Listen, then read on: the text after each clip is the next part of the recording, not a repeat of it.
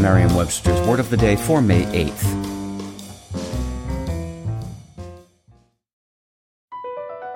BP added more than $70 billion to the U.S. economy in 2022. Investments like acquiring America's largest biogas producer, Archaea Energy, and starting up new infrastructure in the Gulf of Mexico.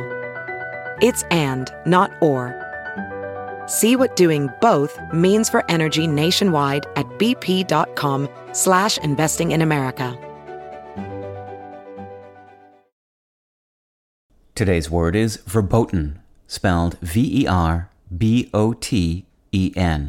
Verboten is an adjective that means forbidden, especially prohibited by dictate.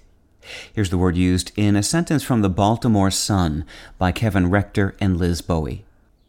An array of other city meetings have been canceled. Scott said his office is working as fast as it can to find new 21st century solutions to the needs of the community and of city government at a time when physical gatherings are verboten.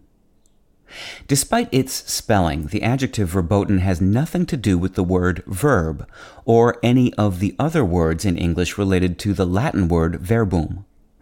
Rather, verboten comes from German, and originally from Old High German, the word farbotan, and the past participle of the verb farbiotan, meaning to forbid. Forbid itself derives from the Old English word that's a relative of verboten. Verboten is used to describe things that are forbidden according to a law or a highly regarded authority. There also exists the rarely used noun verboten, meaning something forbidden by authority, as in well established verbotens. With your word of the day, I'm Peter Sokolowski. Visit Merriam-Webster.com today for definitions, wordplay, and trending word lookups.